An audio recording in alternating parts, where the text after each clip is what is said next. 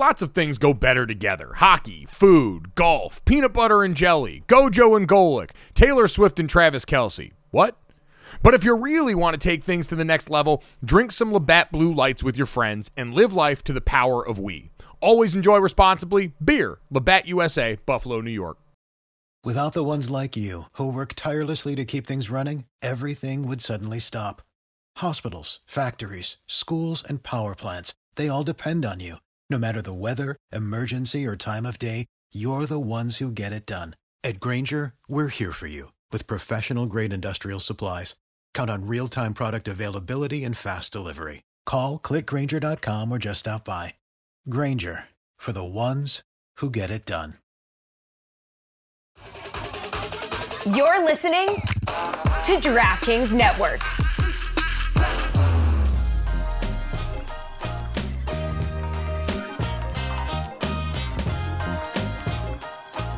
Welcome back to Gojo and Golic. Guys, earlier in the show, we were talking about the explosion of offense in the NBA, and that was certainly true for LeBron and the Lakers when they gave up a ton of points on Tuesday night 138 to the Hawks in their loss.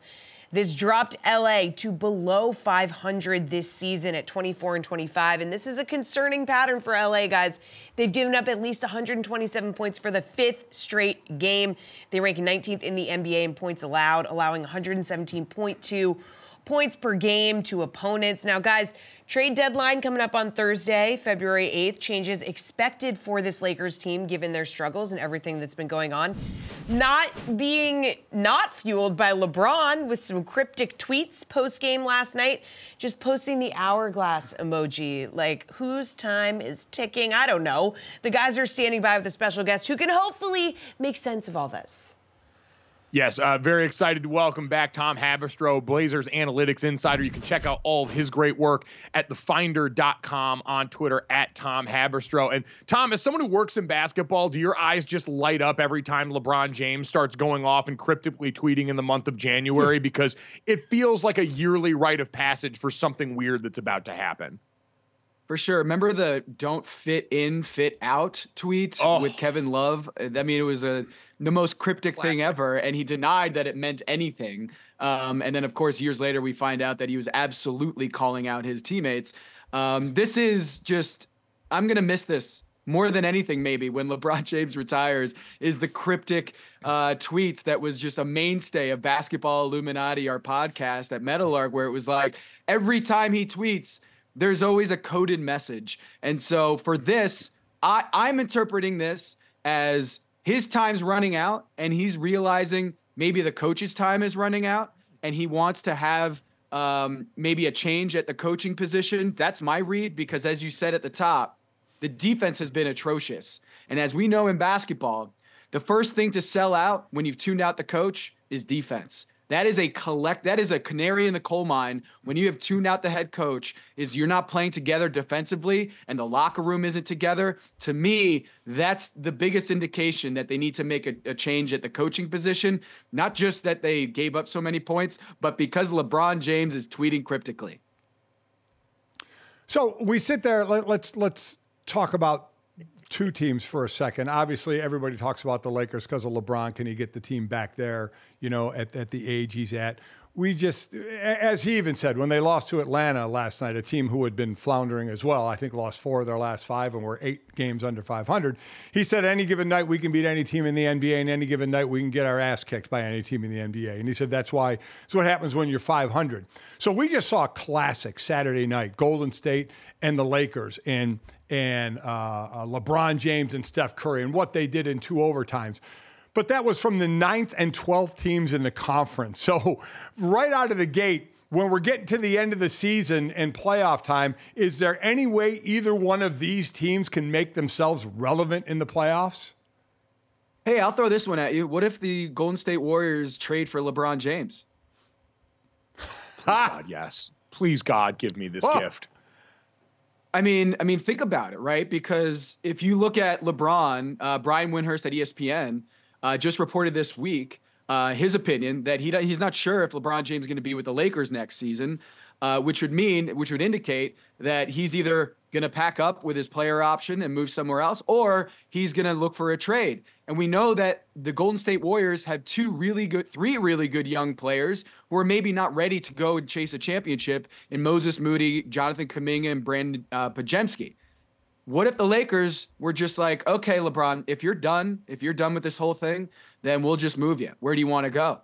And he might say, I want to link up with my guy, Draymond Green, and Stephen Curry in Golden State. And Golden State has young pieces that the Los Angeles Lakers, if they're going for a rebuild or going for you know guys who fit next to Anthony Davis, uh, that might be something that they revisit. Is the idea of LeBron James going to Golden State, and that would be an amazing story for the NBA, but also for the Warriors who are trying to figure out a way to get another creator, another guy with a high IQ to step in with those young players and get rid of this two timeline thing that Joe Lacob has insisted on, and instead would shift back into one timeline. And finally, we would have the two kids from Akron, Stephen Curry and LeBron James, on the same team.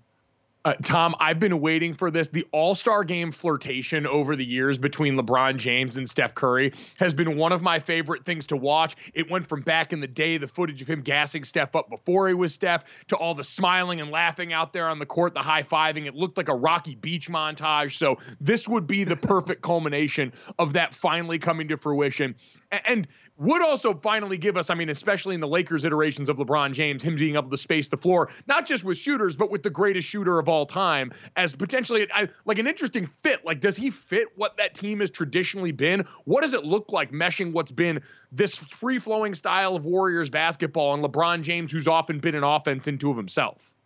Yeah, uh, I think he would be a good fit. I mean, when you talk about Steve Kerr's offense, it's predicated on reads and ball movement. They have one of the slowest off uh, pace pace ratings in the NBA, so they're not necessarily going up and down in a track meet, which fits LeBron James' style right now. He does not want to have to run at this age, and I think what Steve Kerr has harped on is he wants Jonathan Kuminga and the rest of the rotation to and jo- Jordan Poole didn't meet this standard.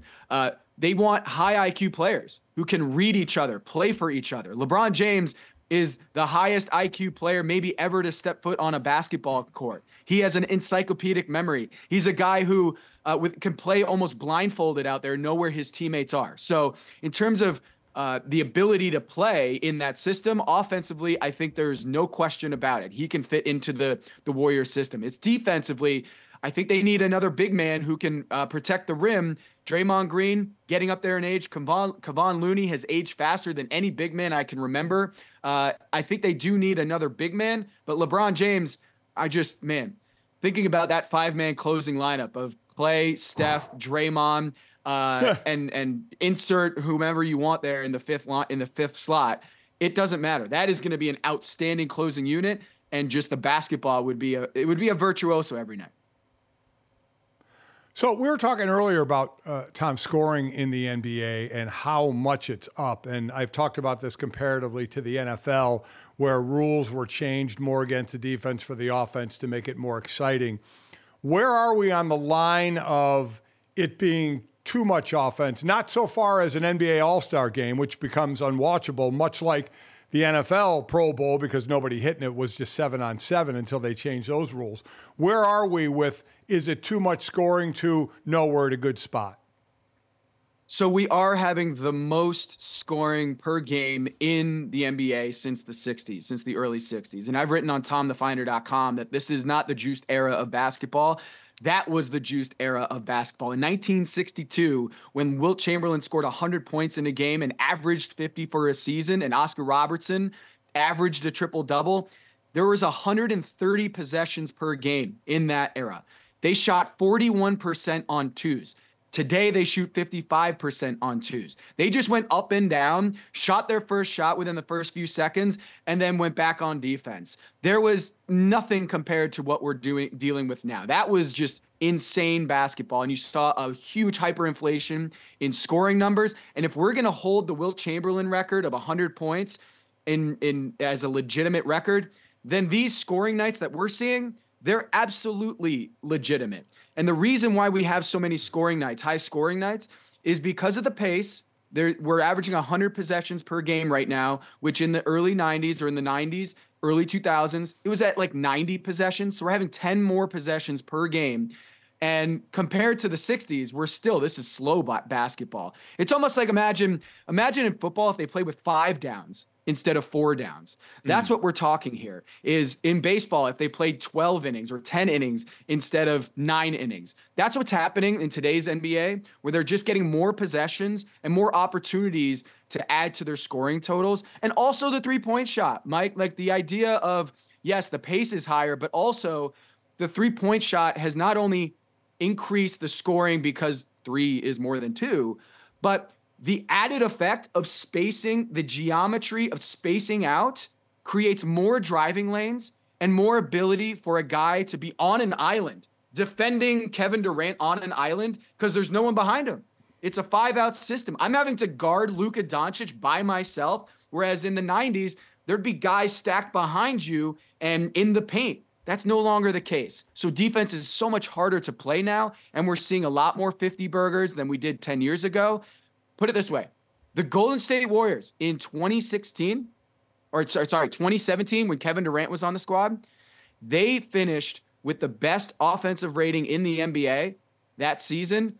That same offensive rating would finish 28th today.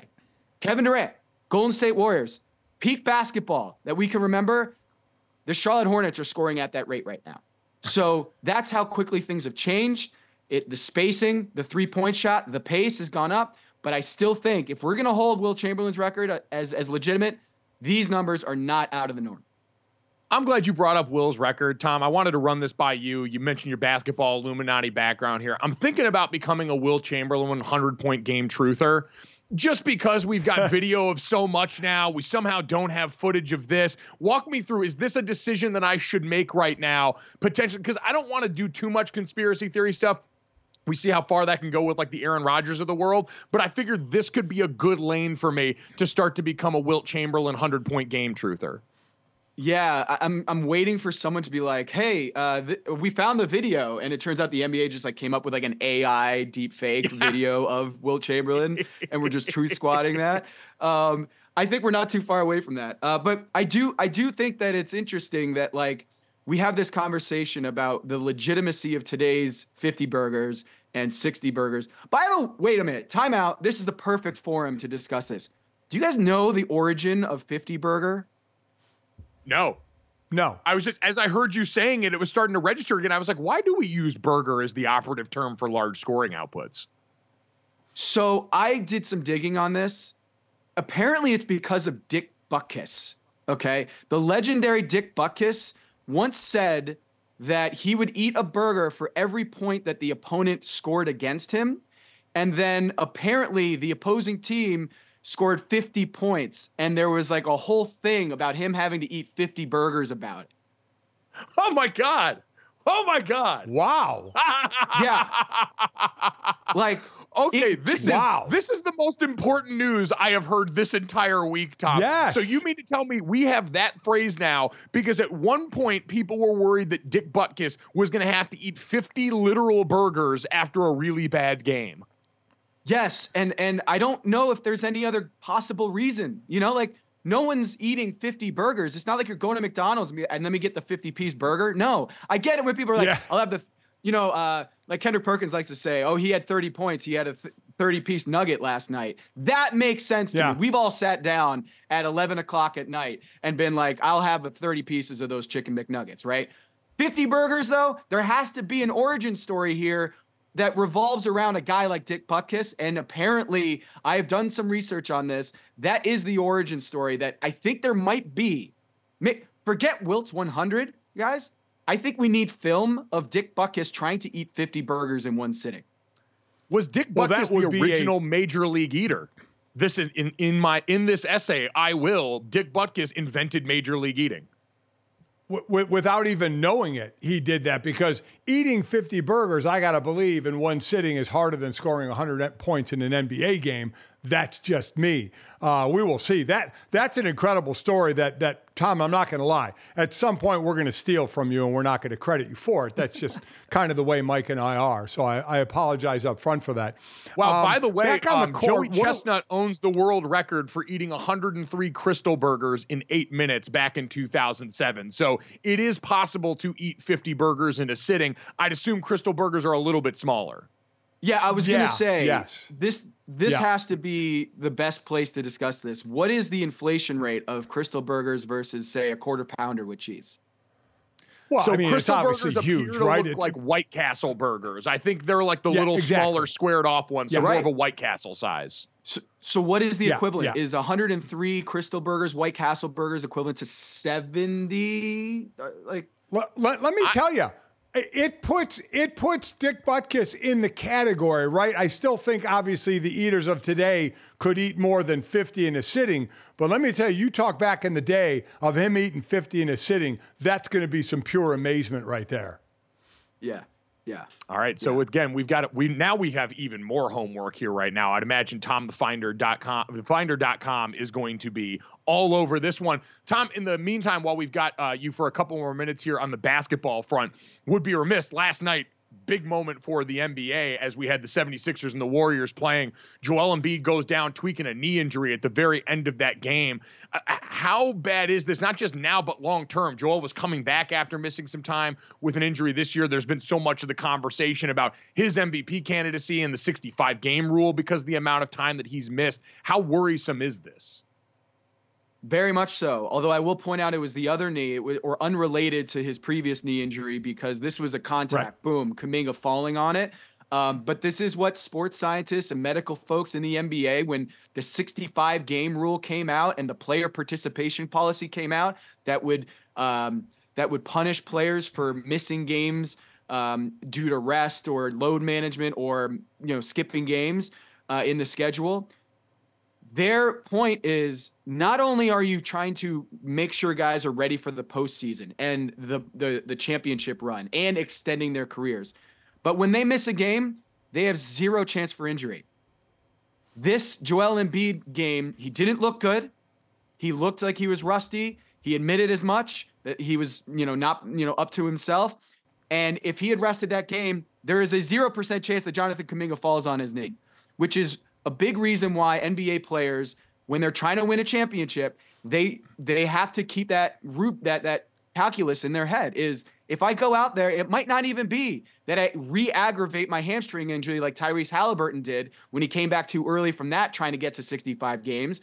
It might be that hey, freak freak things happen, um, and so they oftentimes will point to the fact that they go from maybe I have a 1% chance of having an injury to zero, and that is worth something. So, Joel Embiid, if he misses a lot of time to, due to this injury, it'd be a real shame. And it would get me to the point where I think the national conversation would be we need to get rid of this 65 game rule. We need to get rid of it. It doesn't make sense. You can already ha- voters already keep in mind the player game total when they're deciding these awards. If a player plays 64 games or 65, they're already incorporating that into their voting ballot.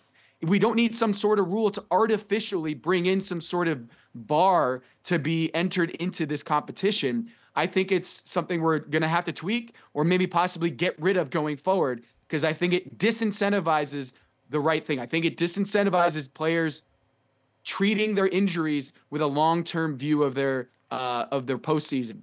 We, we we talk about big playoff and rings, and yet when we prioritize that, then it's a problem. I think players should want to play every game, but not come back early and put themselves at, at undue risk for injury. He also tweaked an ankle last night, did Embiid, and a big man with lower body injuries are tough, and they're three and nine without him on the court. Tom, only about a minute to go. How much does Doc Rivers help the defense of the Milwaukee Bucks? Well, at the very least, he's going to have a plan, right? Like that was the biggest thing from Adrian Griffin um, was they wanted to have a plan. They wanted to have an idea of what to do, and they had a very successful X's and O's on that end of the floor of playing drop coverage and having Brook Lopez own the paint or Giannis own the paint area in pick and rolls. Then they tried to go and blitz those pick and rolls early in the season. did not work, and they were scrambling on that end of the floor. Doc Rivers knows what he wants to do. Adrian Griffin, as a first time head coach, did not have the best idea or at least the buy-in of what he wanted to do and then it just he he lost a lot of the locker room at that point when he had to switch up keep in mind damian lillard not on the team when he got the job adrian griffin so he had to kind of throw things against the wall and try to re reshape that defense and i think that's why he ended up not being uh, there for the long haul. And Doc Rivers coming in at the very least is going to help defensively. And I got to tell you, we got to get rid of. I know we're running out of time. Got to get rid of the whole he blew he blew three three one leads. It is a ludicrous uh, stigma attached to Doc Rivers, and we need to just get rid of that in the NBA conversation. Wow. All right. Taking meme, taking a meme out of the most rich meme culture in sports in the NBA. Tom Haberstroh, this is more of what you can get at tomthefinder.com. He's the reason that at 619 Pacific. I am wanting to order burgers right now coming off this. Tom, we always appreciate the time and the insight, man. Thanks so much. You're welcome. Thanks, How am I going to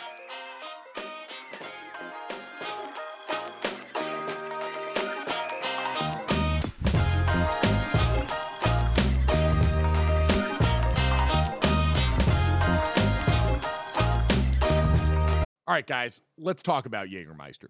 They could have written a totally normal ad here, like a really classic ad. They could have talked about their history, the 56 botanicals. It could have been all salesy and cutesy, but they know you don't care. Jägermeister doesn't want to be like all those other ads you've seen and heard. They just wanted to say two things Jägermeister is great, but everyone has been drinking it wrong. Damn, that's cold. Drinking it wrong. All right, if that's the case, how should we be drinking it? They are so glad you asked, and so am I, Dad. I'm here to help you. Ice cold is the answer, at zero degrees Fahrenheit to be exact. Ice cold shots of Jägermeister. That's it. That's all they want to tell you. So, wherever you are, if you're hanging out with friends or at the bar, call the shots. Cheers with ice cold shots of Jägermeister. Damn, that's cold. And remember to check out Jägermeister at www.draftkingsxjagermeister.com. Remember, drink responsibly. Jägermeister liqueur, 35% alcohol by volume, imported by Mast Jägermeister US, White Plains, New York.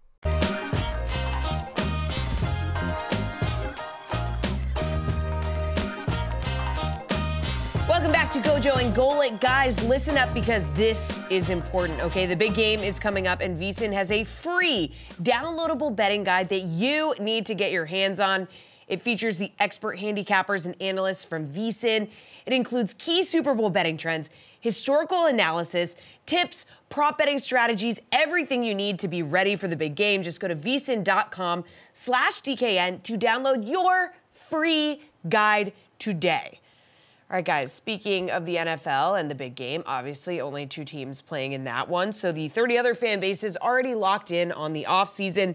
This week on ESPN, Matt Bowen released his top 10 free agents that people should be keeping their eyes on, okay? So some big names on here Chris Jones from the Chiefs. Guys, when you're looking at this top 10, is there anybody that you think should be higher, or does this seem like it's relatively on point for you?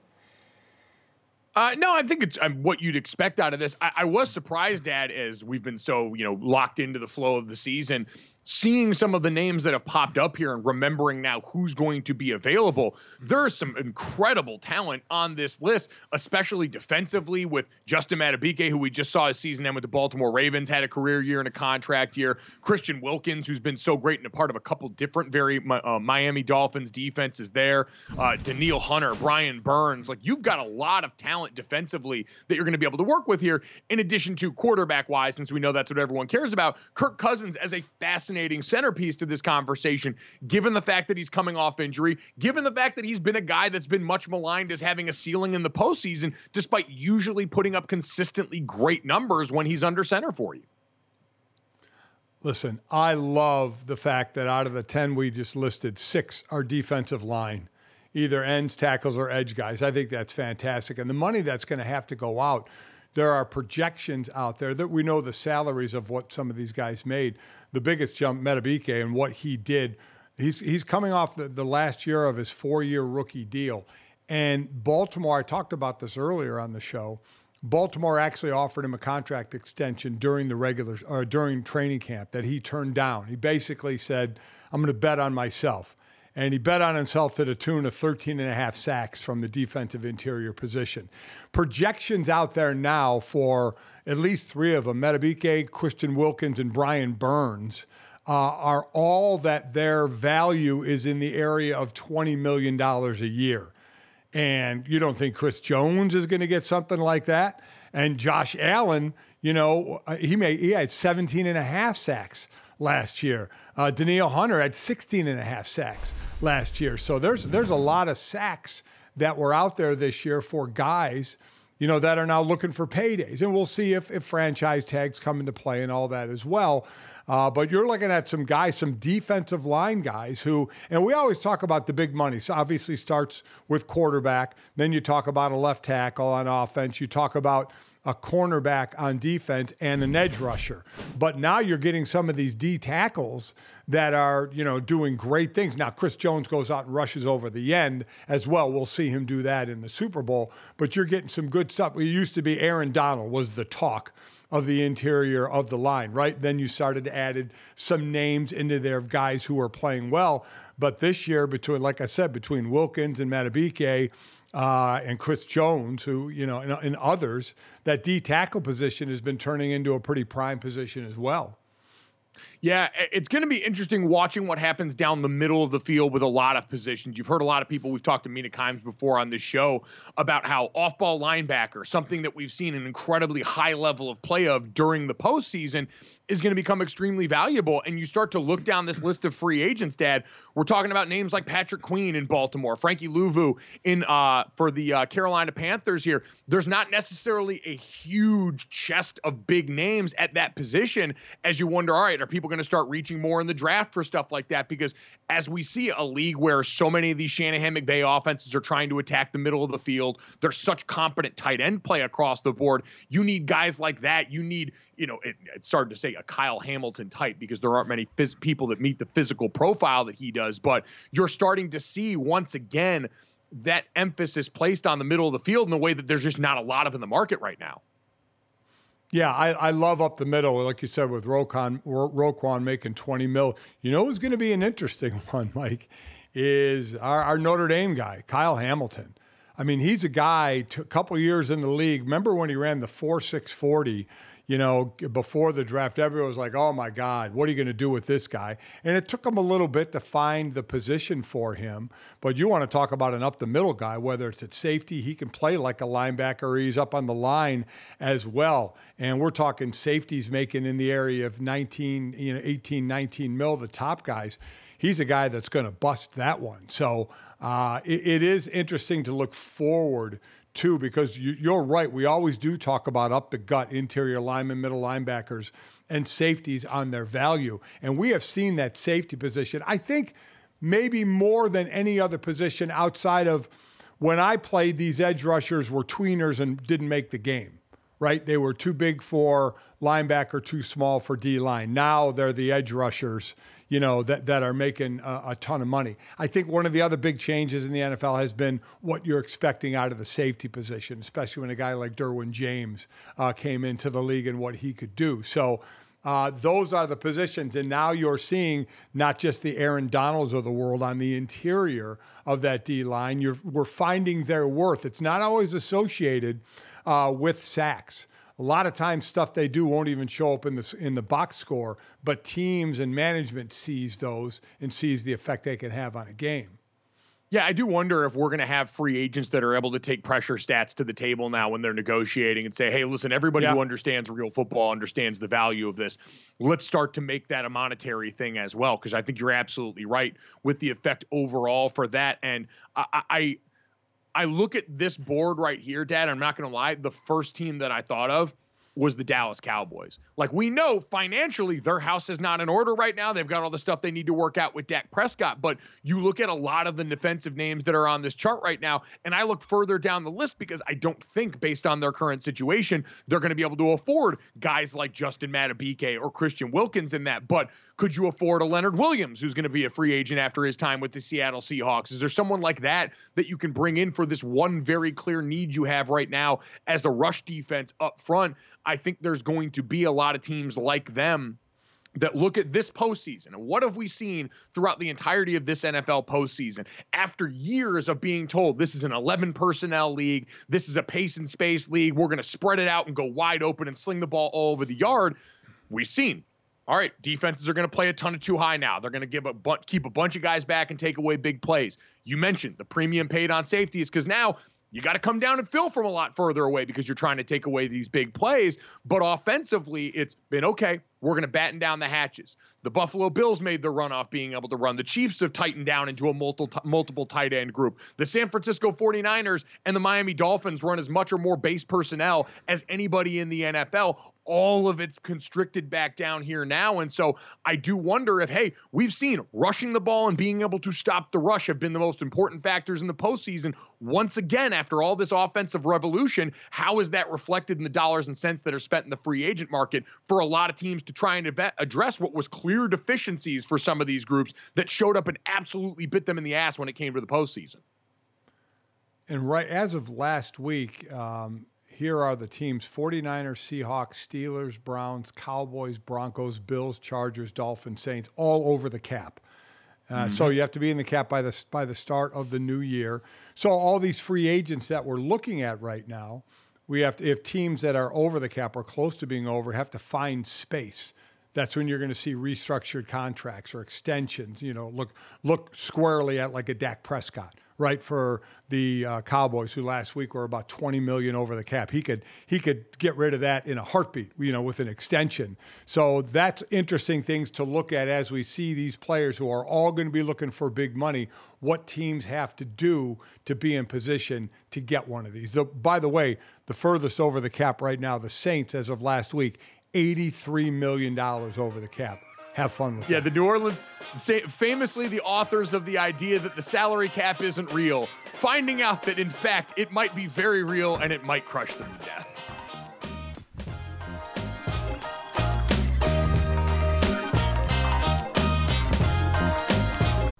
The NBA playoffs are heating up, and so is the action on DraftKings Sportsbook, an official sports betting partner of the NBA.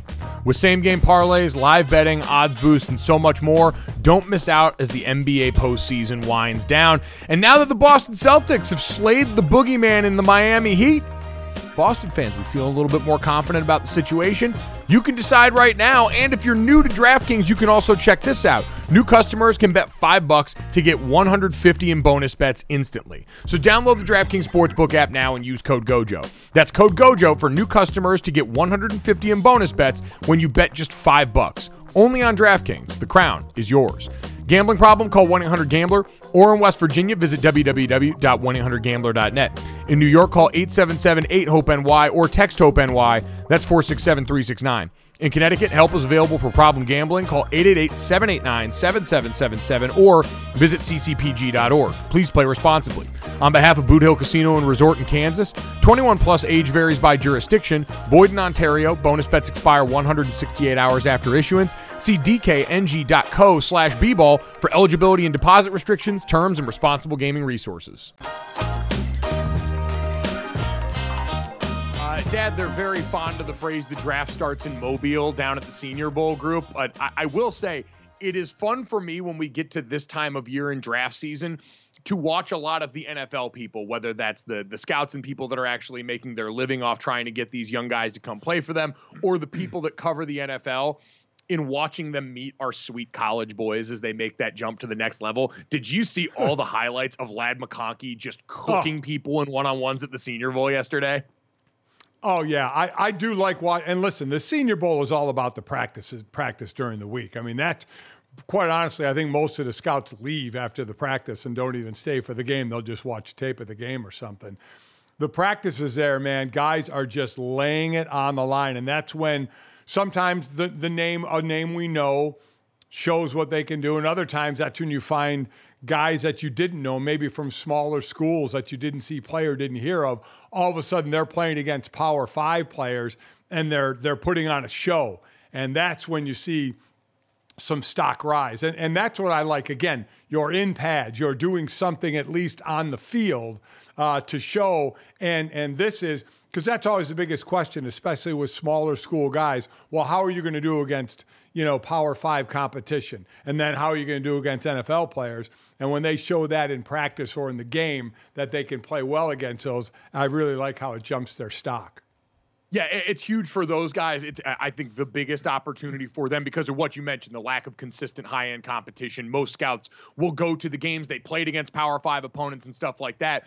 But even the obvious stuff isn't always as obvious. Like Ladd McConkey is going to be the NFL's Pat Connaughton, where if you don't read the scouting report, bad things are going to happen to you because this dude has been remixing some of the best athletes on the planet in the best conference in college football for the last however many years, and yet people are still oohing and eyeing. And I already saw we're getting the lazy comp to Cooper Kupp because God forbid we compare a wide receiver to someone who's got different skin tone than he does there. So yeah. I will challenge everyone this draft season to find a non-white draft comp for Ladd McConkey because he's going to be someone that gets talked about because he is a very compelling player.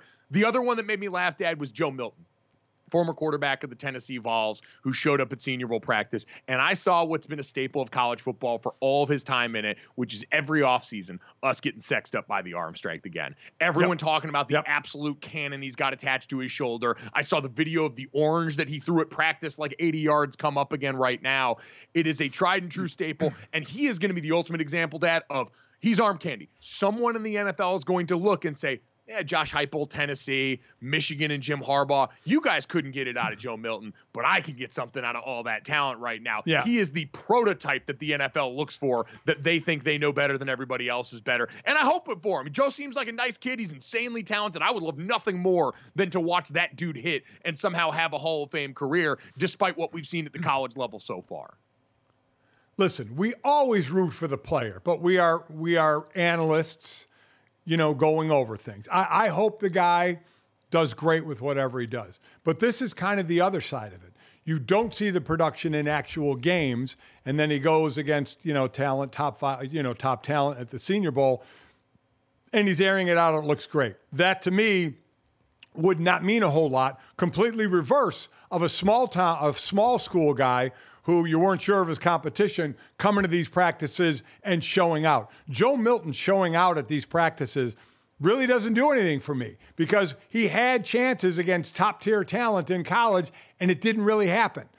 I'll, we'll continue to say, I hope he makes it. I hope he has a great career, but it's our job to analyze it. And I'm not getting lost in the sauce on that one to say, wow, look at what he's doing here when he had plenty of chances to do it out there against, you know, top competition and it wasn't happening.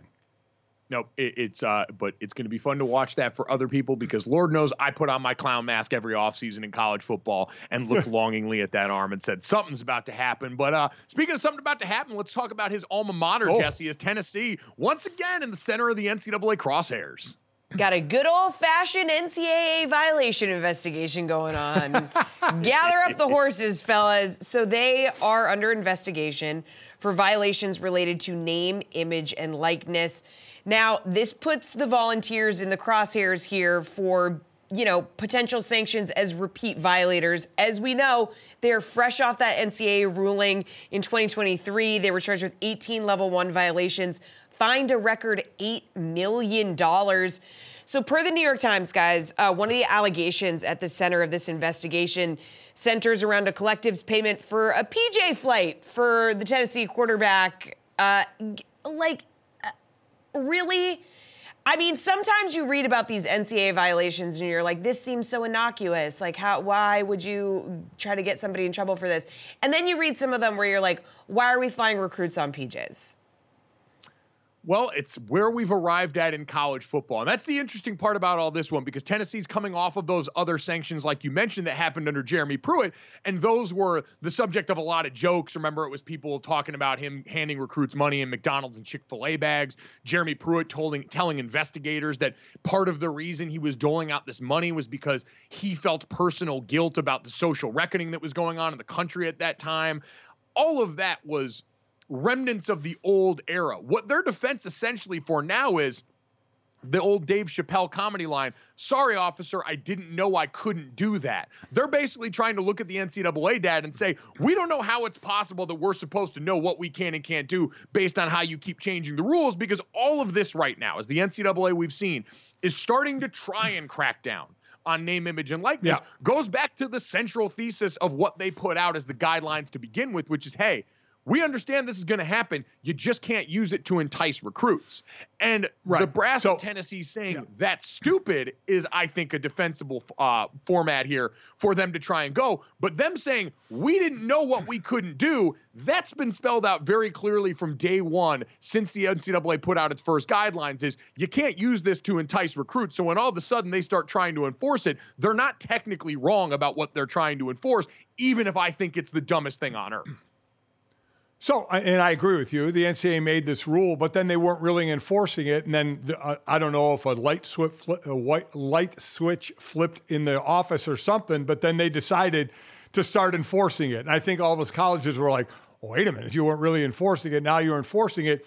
And by rule, you're right. They can enforce it, and it's always revolving around NIL collectives. This one, the Spyre Sports Group, uh, which is Tennessee's primary NIL collective basically, what we have going on is before all of this, you gave a under the table bag of money to an 18 year old to come to your school or while you that then while that player was with the school, you gave him a bag of money while he was there to stay there, and that was promised to him when he got there that he would be paid during his duration there. Now, under these new rules, basically that bag of money goes on top of the table for the players that are already in college. Now, here you go. Take the money. Here's the money for you. But still, it is not allowed to be on top of the table for the 18 year old being recruited by the school. So the NCAA is trying dearly, trying dearly as you climb the rope in gym school and trying to make it to the top of the rope and you start sliding down and burn your hands. The NCAA is trying to hang on to that last bit of amateurism by saying you can't entice the 18 year old to come to your school. And if you do, we're going to nail you. And that's where the Tennessee is going to get nailed for. ESPN obtained a document where the Tennessee Chancellor, Don Plowman, dishonest for the NCAA to issue guidelines that say third party collectives can meet with prospective student athletes, discuss NIL, and even enter into a contract with prospective student athletes. But at the same time, say that collective can engage in conversations that would be of a recruiting nature. Any discussion about NIL might factor into a prospective student's decision to attend the institution. They are absolutely right about that. And I think that's what's at the crux of it, Dad, is the system has already decided this is the way it's working. The NCAA can continue right. to try and turn a blind eye to this, act like it's not happening, enforce sporadically when it sees the opportunity to do so, or it can do what got it in the position to begin with this time around and accept reality and start to govern accordingly. This is the system the sport is operating under. And until you get to a point where these athletes are actually employees and we get what most coaches want now, which is a lot more control over the situation by bringing it in house, it would benefit them and I think everyone else to finally accept the reality of the situation instead of continuing to kick the can down the road and just like act like things have been the way they've always been when that's the furthest thing from the truth.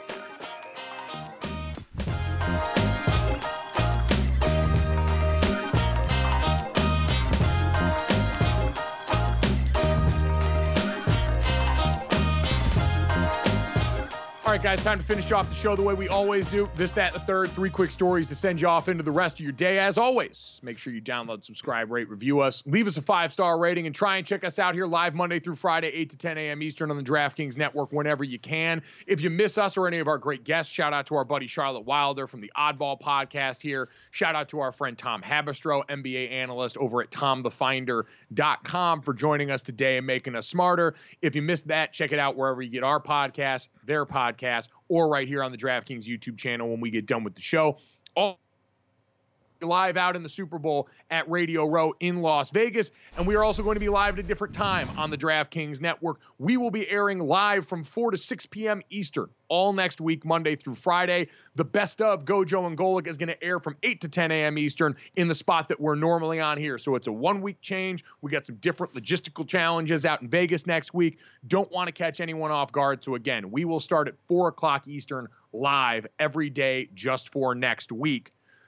Dad, in the meantime, let's get to this. And let's start off with uh, food innovation. Now, as anyone who's seen, who's followed us for a while, who's followed me on Twitter at Golic Jr. for a while, big fan of food and snack brands continuing to find ways to make it new and exciting. And Oreo put out a couple of interesting teasers here. I saw a potential teaser where it looked like a commercial for Kris with Kris Jenner and the Kardashians for the Super Bowl, but also saw this dad not too long ago. One small step for man, one giant leap for cooking kind. Oreo is coming out with the Space Dunk that landed on shelves a couple of days ago. I have not been able to track this down yet, but Dad, much like Stugotz claiming he can taste the difference in the colors of Fruit Loops, I don't know if I'm ready to go so far as to say I can taste the difference in all the different color Oreos, but the Halloween orange Oreos, the minty green Oreos, and all the different iterations over the years do, in my opinion, lend something different to the experience. So I'm excited to try these very pink and blue Space Dunk Oreos. I am as well, and I hope with the pink and blue, I hope it's double stuffed. I mean, because the the thin Oreos, I want I want no part of. Right? Uh, I want oh, yeah. double stuff or nothing for me. So I, am hoping it's double stuff. I will try anything. And here is my. I, I don't. I, I don't think I ask much. So we are going to be the week at the Super Bowl with DraftKings. Going to have a great setup there by Radio Row.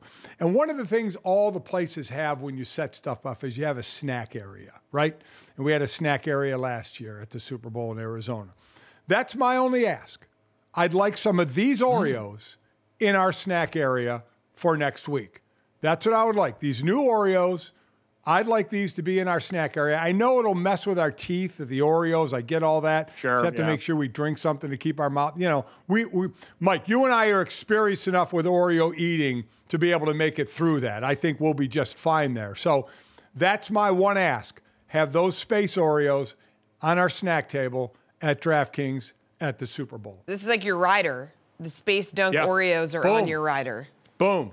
Now, yeah. as with any Boom. snack conversation, and I agree with you, Dad. I hope we, if we're not going to get these, we need the most stuff Oreos, the ones that have just completely abused cream to the point of no yes. return that I love, yeah. that I yes. think should be the standard going forward. But with any snack consideration, we need to always ask the question, Jesse.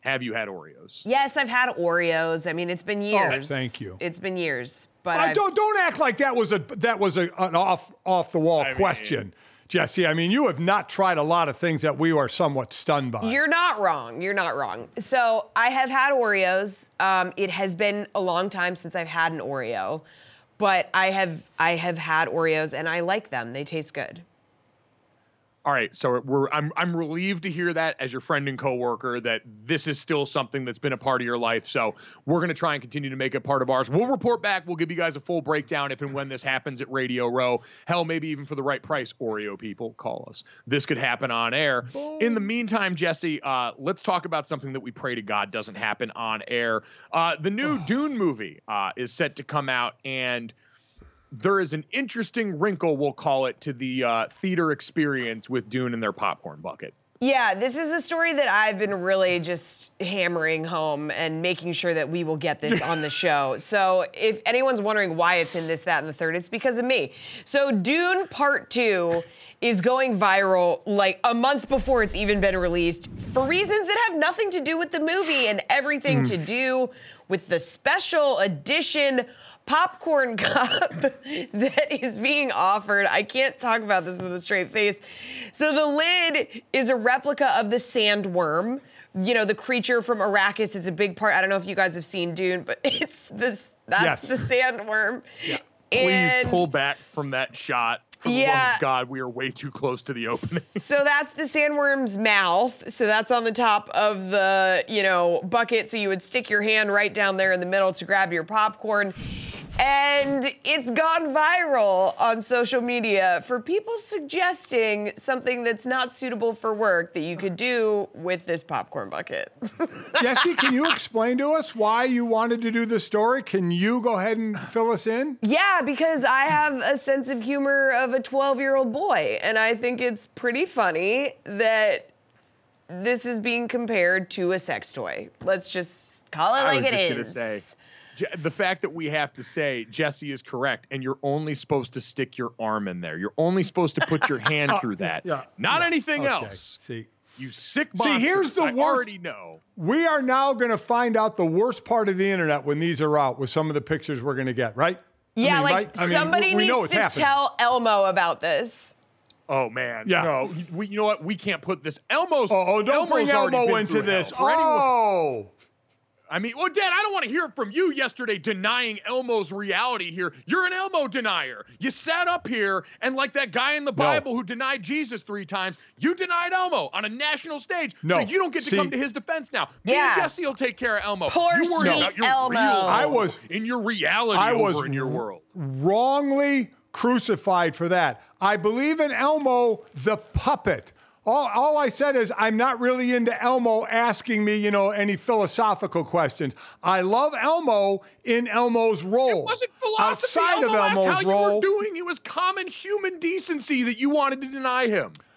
Because we all know it, it's not so much Elmo, it's the, the people out there. You knew what they were going to do with some of those answers. And everybody knew it. And the, even, I, I I almost said even Elmo knew it. Oh my God. Uh, Yeah, because see? he did. Welcome. No. Welcome to the show, bud. No, I'm just trying to talk about anything but this bucket, okay? Anything but this bucket. Well, it's you know what? Uh, the bucket's inevitable. Oh, all right? God. I'm gonna I'm gonna say this one time and then we're gonna move on to the third here.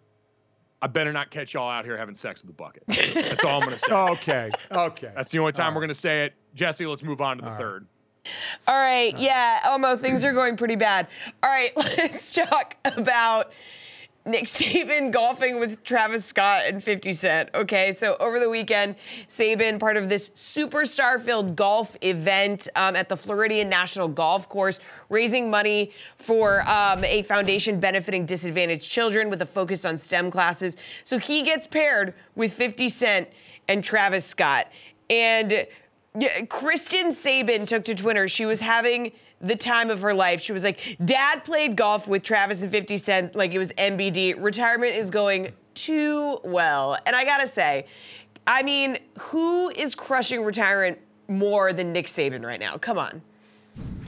I, oh. I, I really do think, Dad, there's going to be a market for like a Nick Saban and Bill Belichick. If Bill really is taking a gap year or might be done all together with coaching, these two guys have shared history. We've seen them do content before. I feel like following them around for stuff like this would be something that everyone would be in. Get to see these guys smile and experience joy after years of misery and yelling at people. This sounds great. But here is what Nick's going to fall into because of the workaholic that he is. Now, he bought a place in uh, Jupiter Island, $17.5 million waterfront, home. And a lot of golfers own property down there uh, as well. And so there's a lot of golf going on. So leave it to Nick Saban to saying, I've been having a great time. Everything has been great, but my golf game is not as good as I'd like it to be. You know, this guy is going to grind. He is going to go grind on the golf course because you know he's going to be playing in a lot of these tournaments and he wants to be better than he is right now. Absolutely. Nick Saban's going to be grinding down there. I'd like to see someone explain the Dune popcorn bucket to him and film that reaction. Uh, if your reaction's still positive, download, subscribe, rate, review us, and stick with us. Thanks so much. We'll talk to you tomorrow.